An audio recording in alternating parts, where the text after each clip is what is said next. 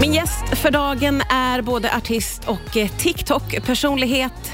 Ska tävla i Melodifestivalen på lördag. Välkommen hit, Emil Henron. Tack så mycket.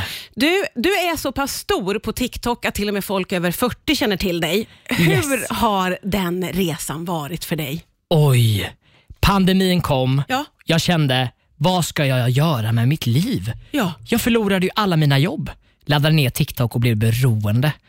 Och nu är vi här. Hur snabbt gick det? För det kan jag fatta att man blir beroende, man tycker det är roligt, men du hittade ju en nisch, du hittade ju en form som folk verkligen fastnade för. Var det en slump? Jag använde mycket av hur jag själv var när jag var ung. Jag började med de här klippen, relaterbara klippen i skolan och sådär Mm. som jag hämtade från min egen uppväxt. Och Sen så en kväll så kom jag in på mammaspåret Ja. som jag tror många som kanske lyssnar känner igen mig mest ifrån den här låten Jag är mamma. Ja. Som blev genom att jag hade en lustig frisyr som kändes som en morsa som har klippt av sig allt hår för att hon vill ha en ny start i livet Ja. barnen har blivit lite större och du vet, nu ska de pröva sina vingar och då kom ju, jag är mamma ute och handlar. Så det var ju verkligen en slump och, och det är det jag tycker om med TikTok, att allting är i ett flöde. Det är ingenting man behöver sitta ner och planera utan det blir vad det blir. Ja, det är så du liksom fortsatt jobbar, att du bara kör på, le- på lust Jag och har- känsla? Och... Jag har aldrig planerat en video. Är det utan sant? jag gör videon beroende på dagsform. Nej. Så jag kanske gör en karaktär av dig. Nej men gud vad spännande. Kan, vad dyker jag upp som? Det får vi se. Du skrämde ju mig när vi hälsade när du skrek YOLO! You only live once. Men du, vilka blev dina fans då efter den här succén på TikTok? Det blev mammorna och familjerna. Ja, det är så? Jag tror att barnen visade det här klippet för sina föräldrar och, tänkt, Ja. och då kunde en hel familj sitta och, och skratta och, och, åt någonting så löjligt, för det är ju löjligt. Men det är en, också med kärlek. Att det är inte Annars skulle det nog inte ha funkat Mm. tror jag. Nej, i- det tror jag inte heller. Och det är så här, alla morsor som finns där för sina barn. Ni ska vara tacksamma för att er, eh, era föräldrar, eller speciellt morsorna, pushar. För ni kommer ha det igen sen när ni blir äldre och tacka dem. Så att ta vara på den tiden. Ja, ja men verkligen. Eh, det är ju eh, jätte, jätte eh, häftigt detta. Och Jag kan liksom inte heller komma över att jag är mamma. Det, det står också om den stora hitten. Det är så otroligt härligt att slå igenom med det. Men vad var det du gjorde innan pandemin bröt ut? Innan pandemin så jobbade jag som musikalartist i Stockholm och spelade musikalen Annie.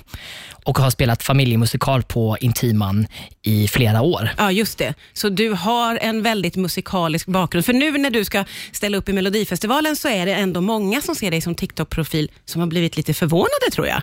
Det tror jag också och jag ska säga det att det är inte eh, det kommer vara helt oironiskt. Jag kommer göra detta med hela mitt hjärta. För jag har drömt om det här så länge jag kan minnas, sen jag var sju. Att få stå på den scenen och leverera en show. Och jag har också lagt in alla mina känslor jag har känt under alla dessa år jag tittar på Mello. Ja.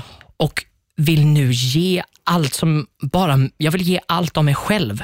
Och jag vill ge det mera, mera, mera. Och gud, vi måste prata vidare om det alldeles strax här på Rix FM. Riks FM. Ja, Det är Emil Henron som gästar mig idag.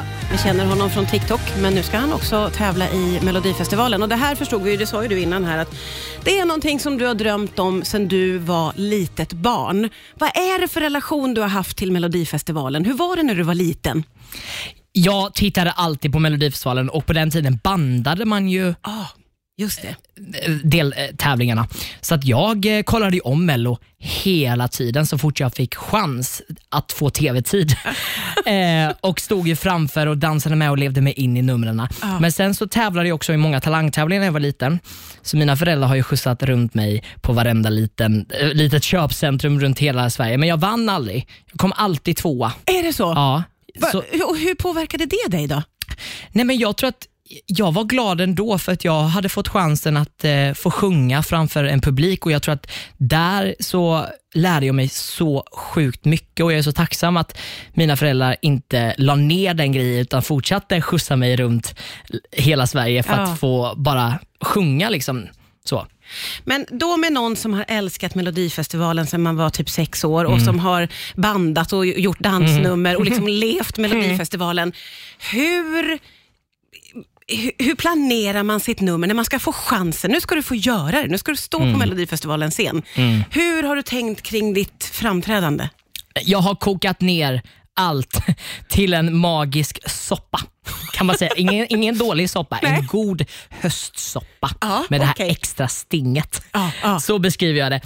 Nej, men jag har haft tankar. När jag fick reda på att jag hade fått en plats i Mello, direkt så började ju hela hjärnkontoret spinna Ja. på hur jag ska klä mig, hur jag ska dansa. Så jag kom in hos SVT och så sa jag, det här vill jag förmedla på scen. Kan vi göra det här? Ja, vad sa de? och de bara, vi ska utgå från den här energin. Den är otrolig, du har gjort din hemläxa. Nu kör vi! ja, det var verkligen så. Och Sen så fick jag ju en, en, en överblick på hur det skulle bli och jag vart så nöjd. Så nu vill jag bara visa hela svenska folket en show som också har inspiration från Mello förr. Åh, Mello förr. Åh, från, eh, från eh, barndomstiden. Schlagertiden Ja, och alla schlagertiden. de här divorna. För jag tänker ju att du har ju säkert planerat ditt nummer alltså på riktigt sedan du var liten på ett sätt. Det har jag. Det har funnits i ditt huvud, eller hur? ja. Hur du skulle klä dig och vad du Ja. skulle ha för show. Och... Precis. Kommer vi att kunna se någonting av det på lördag? Absolut, ni kommer få se det i mina ögon. De kommer glittra, nästintill gråta, men det får jag inte göra förrän efter. Gud, så mycket känslor. ja, Så mycket känslor. Undrar hur, man, hur kommer du att kunna hålla kontroll på det? jag har ett fantastiskt team som kommer hjälpa mig att hålla mig kvar på jorden. Ja. så att du inte flyger iväg. Så jag inte flyger iväg eller ligger fem BPM före låten som jag ska sjunga. För jag tenderar till att dra iväg för att jag är så taggad. Du är så övertaggad. Gud. Man ser så mycket fram emot det här. Alltså.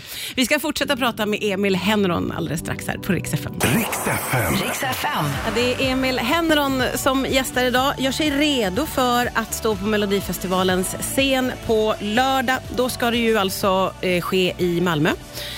Och eh, du har haft ett slags rep idag, ett första, var det kamerarep eller vad var det för slags rep? första kamerarepet då. Ja, Och sista här i Stockholm. just det. För imorgon ska ni dra iväg till Malmö. Imorgon ska vi dra iväg. Och hur gick det här repet idag?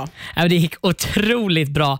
Jag hann repa många gånger. Ja. Sen kommer den otroliga Carola in i min repsal och ställer sig. Är det sant? Som att så här, nu ska jag repa här, mitt, min mellanakt och jag kände bara the queen, ta min, take my spot. Ja. Jag ser upp till dig, Ja. gör din grej. Jag, kommer ta, jag har tagit så mycket inspiration av dig så kör nu Carola, vi ses på lördag. Hon har en pondus som Ja. liksom går över allt annat. Ja, du men- hann inte repa klart din tid, Carola kom in Ja, och så var det med det. Och jag vågar inte säga vi ses på lördag Carola, för att jag tror att eh, det, nej. Det, eh, hon var så fokuserad på att få göra det, här, för hon kom också in i sin kostym hon skulle ha. Åh, Mm, otroligt. Oj. Ja, det förstår jag. Gud, vad- Vilken lördag du har att se, se fram emot här. Ja. Det är ju helt otroligt. Underbart. Samtidigt så gör du också, du är ju med i en musikal nu, du gör ju Hair. Ja precis, jag gör här på Göta Lejon där jag spelar rollen som Woof. Jag fattar inte hur du hinner med allting. Nej det fattar inte jag heller. Nej. Men det gör jag Du är tydligen. strukturerad. Strukturerad, ja uppenbarligen. precis. Jag repade allt som hade med Melodifestivalen att göra innan jag gick in i repetitionerna med Hair. Ah. Och sen nu efter premiären har jag öppnat melloboxen, mellolådan igen. Ja, just det. för att damma av den gamla dängan Gamla dängan som ingen har hört som än. ingen har hört. Ja. Eh, så att, och det är väldigt kul att få stå på musikalscenen för det är också en stor dröm. När jag var jag tror det var 10, 12, 11 år, något sånt, så var jag och tittade på Sound of Music med Pernilla Wahlgren och Tommy Körberg på Göta Lejon. Och då sa, jag, eller då sa mamma till mig, tror du att du står här på Göta Lejon-scenen någon gång? Och då sa jag, ja, Ja. det tror jag. Och nu spelar jag Woof. Ja, alltså det är ju helt eh, oerhört. Alla drömmar slår in på något Mm. Ja, sätt. och det är nog tack, eller det är tack vare TikTok. ja. Att man har fått visa vem man är på en plattform och Ja. att det har gått fort och att alla har tagit emot det med så mycket kärlek. Så jag vill bara tacka alla som har tittat på mina klipp och nu ska jag ge allt på lördag, bidrag nummer fem, mera, mera, mera. Som, se det som en present där vi knyter säcken lite. Alltså det är så spännande. Du förstår att man får väldigt högt ställda förväntningar, Emil. Du förstår det. Åh nej, då Vi måste har jag säga något annat. väldigt höga förväntningar Jag ska stå helt still. på dig nu. Ja men det är bra, jag behöver det. Jag behöver det. Jag behöver det. Ja, jätte, jätteroligt att du kom hit. Eh, jag håller alla tummar och önskar dig all lycka och hoppas att du vill komma tillbaka någon gång snart. Jag kommer fortare än, vad- än du anar. Underbart. Tack för idag.